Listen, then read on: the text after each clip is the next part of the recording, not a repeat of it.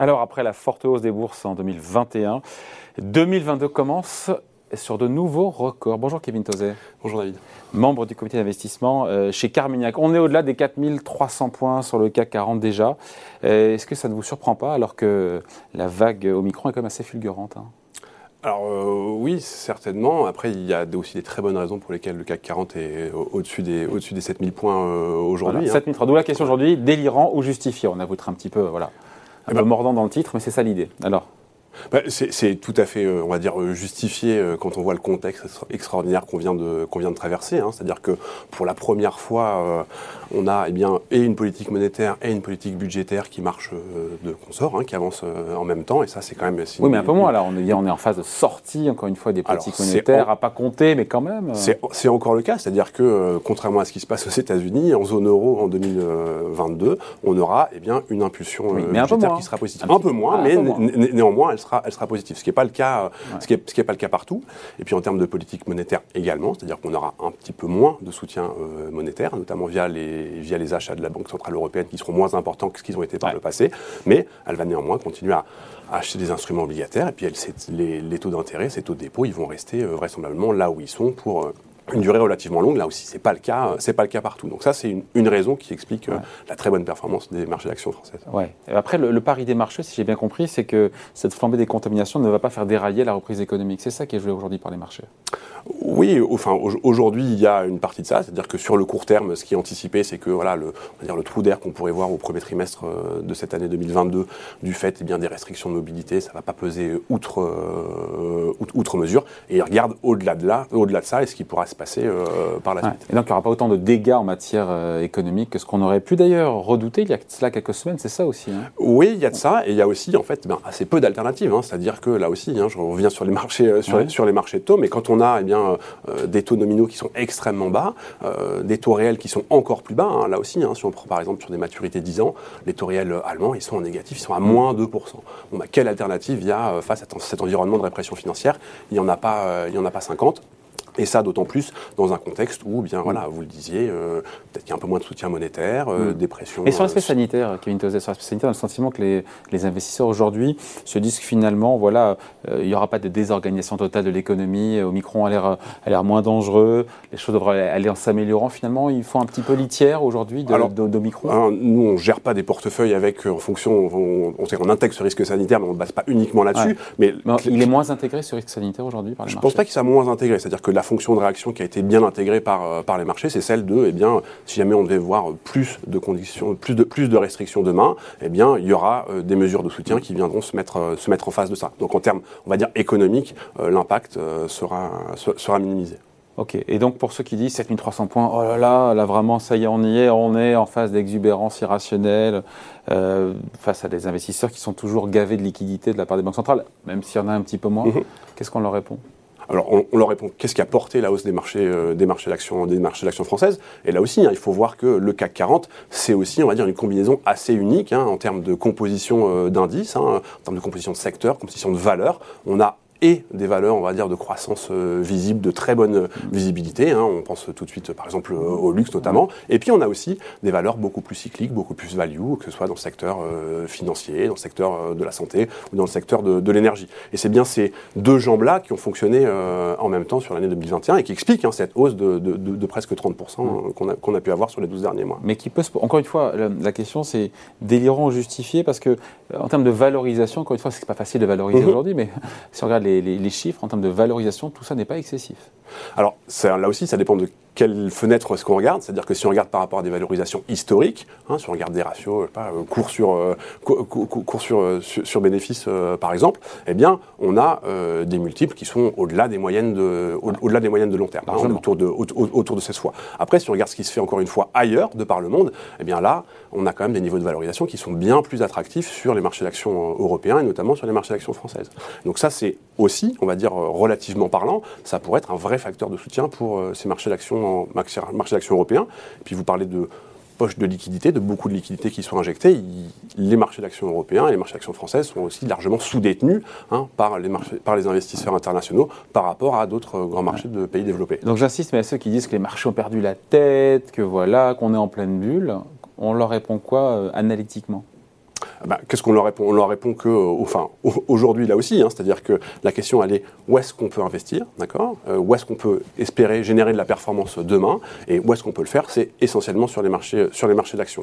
Hein, là aussi, hein, si on regarde par exemple le, les, rendements, les, rendements, financiers, on a voilà sur des en moyenne sur le sur le CAC 40 par exemple, eh bien, on, a des ratios autour de autour de 7%. Encore une fois, qu'il faut comparer. on a fait, 30% l'an dernier, et là ça continue. Oui, mais on a tout ça ne va pas trop vite. on n'a pas fait moins 30%. Euh, enfin, on, a eu une année euh, plutôt compliquée en, en, en, 2020 également, et donc là aussi, il faut regarder ce qui se passe. Mais il faut regarder ce qui se passe sous la surface aussi. Qu'est-ce qui a porté euh, la performance de ces, de ces marchés-là? Donc oui, il y a de la valeur à être investi sur sur les marchés d'actions, et oui, il y a de la valeur à être investi sur les marchés d'actions françaises. Et on n'est pas en pleine bulle. et on n'est pas en pleine bulle pour l'instant, euh, ça ne me semble, ça me semble pas être, euh, pas, être le cas. Clairement, la, performance de ces marchés d'actions, elle a été portée par ces injections de liquidités, par ce soutien. Et par des euh, profits aussi, qui ont rebondi. Bien sûr, ça, parce par, que... par, ce soutien budgétaire également, par, par, des profits. Et tout ça, c'est, on va dire, on va dire d'un point de vue fondamental, c'est tout à mm. fait justifié. Et en même temps, les profits devraient, les bénéfices par action devraient progresser cette année encore, mais moins vite. Oui, alors évidemment. ça, évidemment, on a quand même une année 2021 qui était extraordinaire. Hein, Jusqu'à corriger 2020. Oui, aussi, il y avait des effets de base qui étaient importants. On s'attend, et on s'attend toujours à ce qu'il y ait bien une croissance hein, des bénéfices euh, par action pour, euh, pour, pour, 2022. Dans une bien moindre mesure. Là aussi, on revient sur euh, des, niveaux, des niveaux historiques. Ce qui est anticipé, c'est entre, voilà, entre, 6 et, entre 6 mm. et 7% On revient dans une norme un peu plus. exactement, exactement. donc, à vous écouter, on est solidement installé au-delà des 7000 points. Et, on peut très bien continuer à enchaîner les records sans que. Jusqu'où Oui, alors plus qu'en termes de niveau absolu. Ça hein. va vite quand même là. Hein. oui, ça va vite et clairement on est sur des niveaux qui peuvent être euh, un petit peu, euh, un petit, qui peuvent sembler un petit peu, un petit peu tendus. Là aussi, il me semble que ce qui est important de regarder, c'est qu'est-ce qui se passe relativement, relativement parlant, parce que euh, l'environnement qui fait peur à beaucoup d'investisseurs hein, ou qui pose des questions, c'est justement eh bien, ce retrait des mesures de soutien exceptionnelles qui ont été mises en place en, 2021, retrait graduel, et clairement, on va dire ce qui va se passer. Avec des calendriers différents entre oui, la Fed, la BCE. Clairement, c'est-à-dire la banque euh, anglaise, centrale anglaise, qui a commencé à relever ses taux. Qui a, qui, a, remonté ses taux, mais c'est pas la seule, il y en a d'autres, il y en a la, la, la, Norvège euh, également. Euh, là aussi, ce qui est important de, de regarder, c'est qu'est-ce qui se passe sous la surface. C'est-à-dire que, clairement, on va dire cette remontée des taux d'intérêt aux États-Unis, ou cet environnement haussier sur les taux, où l'environnement d'inflation, il nous touche aussi euh, en Europe. Mais en Europe, la pression sur les prix, elle est essentiellement euh, la résultante d'une hausse des prix des matières premières. Elle est sur des facteurs moins, bien moins La moitié de la hausse des prix, encore une fois, en zone euro, en Europe, hein, c'est l'énergie. Hein. Exactement. Alors que aux États-Unis, eh bien là, on est sur des, dynamiques qui peuvent être de, plus, beaucoup plus pérennes, que ce soit euh, lié à la pression sur les salaires, et cette boucle salaire-prix notamment, sur la hausse des prix de, l'immobilier également. Ce n'est pas du tout la même problématique qu'elle va devoir faire face la Banque centrale, la Banque mm. centrale européenne. Donc, là aussi, donc le scénario central, c'est quoi alors? Euh, central, c'est que, c'est que tout va bien finalement. C'est que euh, Omicron ne fait pas dérailler la croissance, que les banques centrales retirent délicatement leur béquille monétaire, que les, profits continuent de croître mais moins vite et que finalement... Bah, ce, qui est, ce, qui est, anticipé euh, aujourd'hui, oui, c'est bien ça, c'est qu'on a bien, on va dire, un atterrissage euh, en douceur de l'économie euh, de l'économie américaine, que la croissance en zone euro, eh bien, elle va être plus pérenne que ce qu'elle a pu l'être ailleurs. il y a des vraies raisons derrière ça, hein. c'est-à-dire que là aussi, on va dire, l'environnement exceptionnel qu'on traverse aujourd'hui, il est aussi, on va dire, la résultante des mesures exceptionnelles qui ont été mises en place en 2020, en 2021. mais qui sont retirées. Bah alors, Moi, c'est ça qui m'inquiète. C'est que, pas tout, en fait. C'est-à-dire que, notamment, le soutien budgétaire aux États-Unis, il a été très largement centré, par exemple, sur des transferts sociaux. Hmm. Ces transferts sociaux-là, il n'y en a qu'une partie qui a été euh, dépensée. On a des niveaux d'épargne excédentaire aux États-Unis qui sont absolument colossaux. Donc ça, c'est un vrai soutien pour l'économie, euh, pour l'économie américaine, mais ça pose aussi des questions parce que ça crée ces phénomènes de surchauffe. La réponse euh, à la crise du, du, Covid en zone euro, elle a été très différente. Elle a été beaucoup plus axée, elle a pris plus de temps à se mettre en place, mais elle a été plus axée sur, on va dire, des mesures beaucoup plus structurelle, plus pérenne, de l'investissement dans des infrastructures notamment. Et ça, ça veut dire aussi une trajectoire de croissance beaucoup plus, euh, beaucoup plus résiliente. Donc, est-ce qu'il euh, va y avoir un soutien l'année prochaine? Oui. Par contre, on va continuer à avoir des économies qui vont croître au-delà de leur potentiel. Et c'est bien ça qu'il faut regarder, il me semble. Bon, je dis pas que c'est scénario rose, mais c'est scénario central en tout cas, qui peut être invalidé si et ben, si Omicron désorganise un petit peu les, systèmes de production et donc euh, remet un peu d'inflation, là il y en a déjà 5% euh, sur un an en Europe, 7% aux États-Unis, si ça pousse les banques centrales, notamment la Fed, à aller plus vite que la musique, à resserrer trop vite, tout ça peut être invalidé, ce qu'on a dit là, par quelques grains de sable. Hein. Alors, quelques grains de sable, même plus que ça. C'est-à-dire qu'en en, dehors de, de, Omicron, on parlait de ce scénario d'atterrissage, on va dire, en douceur de l'économie américaine. Euh, bien, c'est chinoise aussi. C'est pas évident à trouver. C'est-à-dire que euh, quel est le niveau de taux d'intérêt, taux de dépôt qui va réussir à, on va dire, ralentir la dynamique inflationniste euh, aux États-Unis? Bien, quand on voit les publications d'inflation, il va être relativement élevé. Et pour autant, il ne faut pas qu'il soit trop élevé non plus pour pas non plus faire dérailler ou exploser certaines bulles ou venir chahuter trop, trop fortement les, marchés financiers. Donc ça, c'est un risque clairement. il y en a un autre, c'est que vous disiez, il y a, on va dire, un retrait des soutiens macroéconomiques aux États-Unis, tant sur le plan monétaire que sur le plan budgétaire. dans le même temps, ce qui est, euh, on va dire, euh, anticipé ou ce qu'on peut espérer, c'est qu'on ait des autorités chinoises qui commencent, elles, à relancer. Et donc, il y aura une forme, on va dire, de passage de relais entre eh bien, euh, la locomotive américaine et la locomotive chinoise. Et eh bien, ce passage de Qui doit aussi l'atterrissage du marché immobilier Oui, bien sûr, mais hein. ce, passage de témoins-là, eh bien, il faut aussi qu'il se, passe, qu'il, se passe bien. Et, la fenêtre, on va dire, de lancement, ou la fenêtre de, passage de témoins, elle est relativement, relativement courte. Donc ça aussi, c'est un autre risque qui pourrait, on va dire, venir, venir chahuter euh, les marchés d'actions. Avec des hausses d'auto, notamment aux États-Unis, au, niveau de la Fed, qui sont aujourd'hui anticipées 2 à 3 par les, par les marchés. Mais mhm. être anticipé, c'est une chose. Quand elles vont arriver, on va voir aussi comment le marché va réagir. Hein. Oui, alors, euh, alors d'autant plus qu'elles sont signalées euh, comme étant à 2% euh, par, les différents membres du FOMC. Mais alors par contre, ce qu'estiment les marchés, c'est beaucoup moins que ça. Hein. C'est plutôt autour de, autour de 1,5. Donc là, il y a un écart entre ce qu'anticipent les marchés à horizon 2024 et ce que nous envoie comme signal la Réserve fédérale américaine. Ouais, je lisais ce matin dans les échos que le stratégiste Denis Gartman nous disait que 4 hausses de taux de la Fed pourraient coûter 10 à 15 aux actions américaines.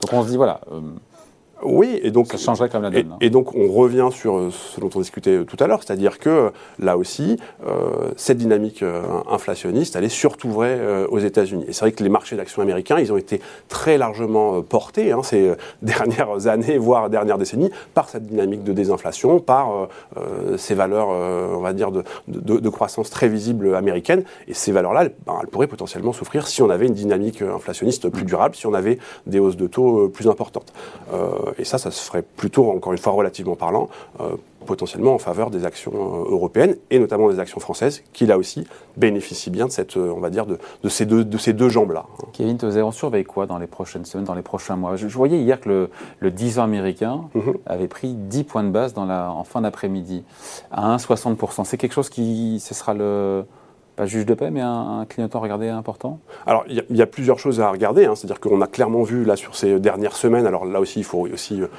intégrer le fait qu'on avait des volumes euh, relativement faibles, mais on a vu des taux, et des taux européens aussi, hein, qui, sont, qui sont remontés, hein, notamment sur, des, sur, les taux euh, allemands, sur ces, mêmes, sur ces mêmes maturités. Ce à quoi on va vraisemblablement assister sur les semaines prochaines, ce sera sans doute un rattrapage un petit peu, on va dire relativement parlant, entre cette dynamique qu'on peut voir sur le 10 ans américain par rapport au 10 ans euro qui lui a pris un, qui lui a pris un peu d'avance. Donc ça, c'est une chose à surveiller. L'autre chose, on, en a parlé, c'est bien, eh bien, les mesures de soutien que vont mettre en place euh, les, autorités, euh, les autorités chinoises. Et puis après, il y a un risque, un risque euh, politique hein, qui est en train de se, dire, de se matérialiser, en tout cas qui est en train de se, réveiller.